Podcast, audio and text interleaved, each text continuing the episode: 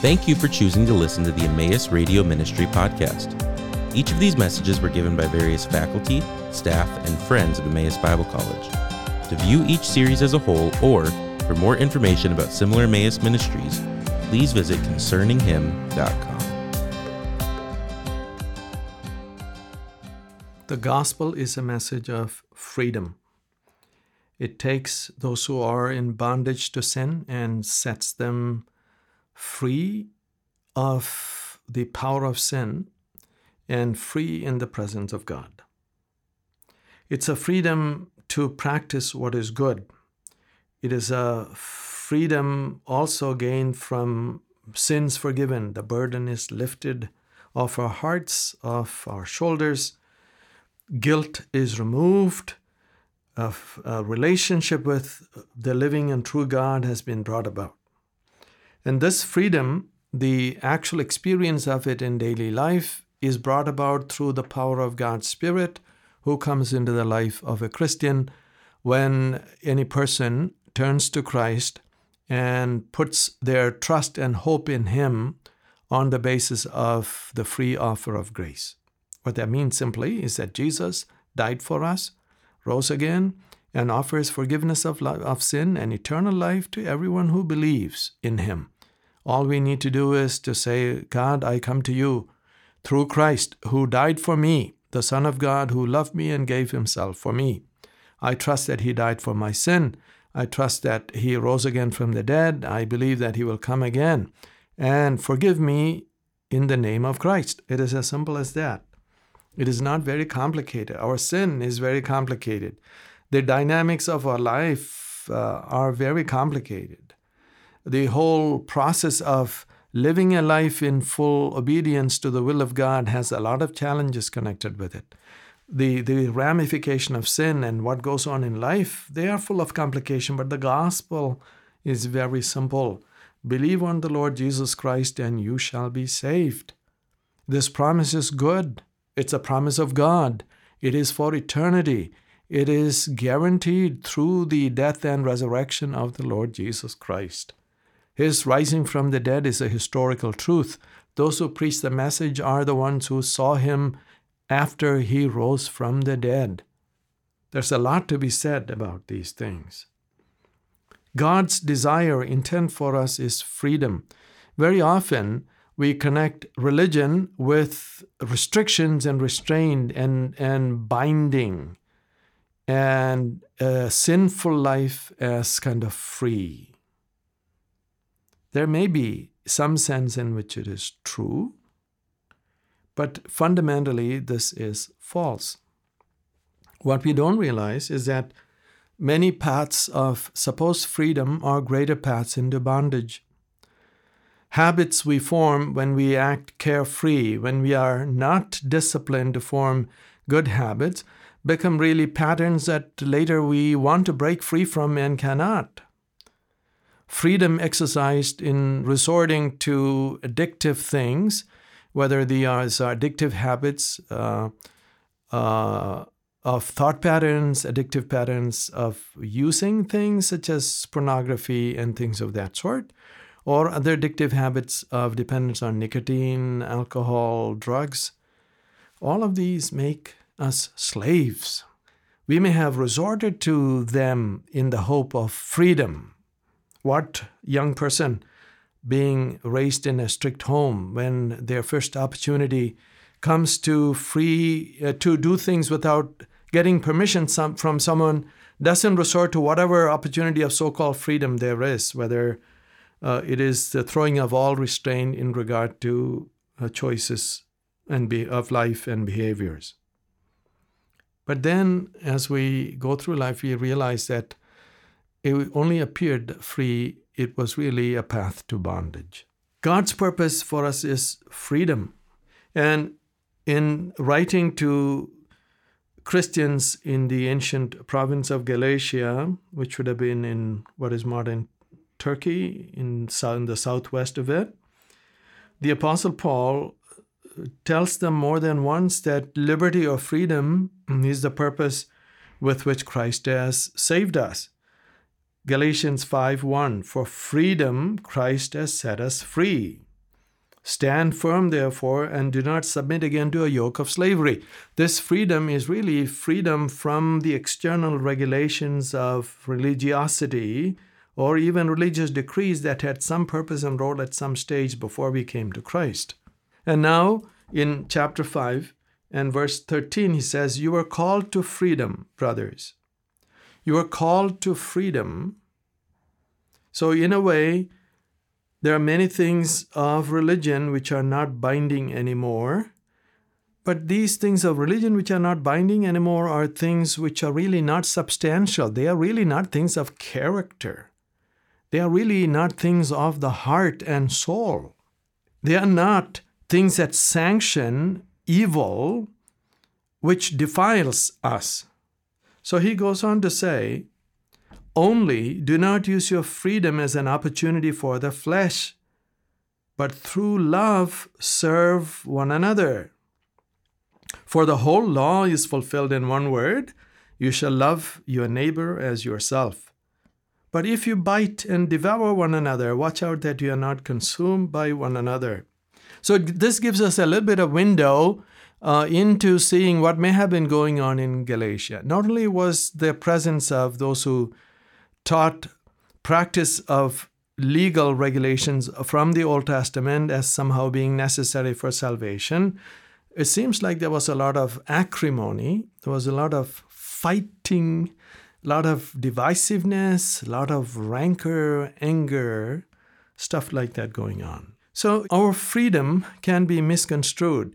Christian freedom or Christian liberty is really not a freedom to sin. It is a freedom from external regulations which don't amount to righteousness at all. It is really giving you the freedom to eat what is clean and good and healthy, what you like, what is nourishing, without really any restriction. It is a freedom to wear clothing that you prefer. As long as, you know, there are restrictions, there are standards of modesty involved. There may be other issues, you know, what you intend by it. So, but these are more subtle things that have to do with the soul. But there's no more regulation whether you may only wear cotton or synthetic fibers or silk or something, or colors. There's no righteousness connected with it, with any particular mode of attire, unless you know by association or some other things. Um, you know, ethical moral standards of chastity things are are compromised. But there are substantial things connected with liberty. So, conduct is important. Our thoughts and attitudes, our speech, our deeds, these are important. The gospel is not really an introduction into a freedom to practice sin at all. You are called to freedom, brothers, only do not use your freedom as an opportunity for the flesh. So the opportunity for the flesh simply says your freedom is really not an opportunity for to give in to the bondage of sin. The flesh uh, term, as the use as used by the Apostle Paul, frequently refers to the indwelling sin, the sin that is present in our present constitution. Is, is very clear that this sin can be put to death, and we should continually put it to death. There is a seeing of ourselves dead when Christ died, our identification with Christ, that we died with Him and that we live with Him. And there's a daily mortification, putting to death of sinful impulses that well up in us by recognizing it and yielding to the Spirit of God. So we need to resist. We are called to resist the devil, resist sin, and also we are called to voluntarily present ourselves, our members, our mind, our hands, our feet all of our energies as instruments of righteousness to practice what is good. So, the freedom that we have, simply because Christ assures me that I am saved forever through his work, I am permanently forgiven, that I have been given eternal life, that when he comes again, I shall be raised from the dead to the likeness of his own glorious self in regard to my humanity all of these simply are not an invitation saying, okay, so go ahead and make yourself a slave of sin and the devil all over again. Not at all. I needed Christ because of sin. Why would I go back to it? And I'm confessing that sin is ultimately bad and corrupt. And it is the person under the bondage of sin who finds delight in those things. So, Christian freedom is a freedom to serve God by yielding ourselves to the Spirit of God. Sometimes, you know, not sometimes, often enough, we misconstrue that happiness really lies in forbidden things.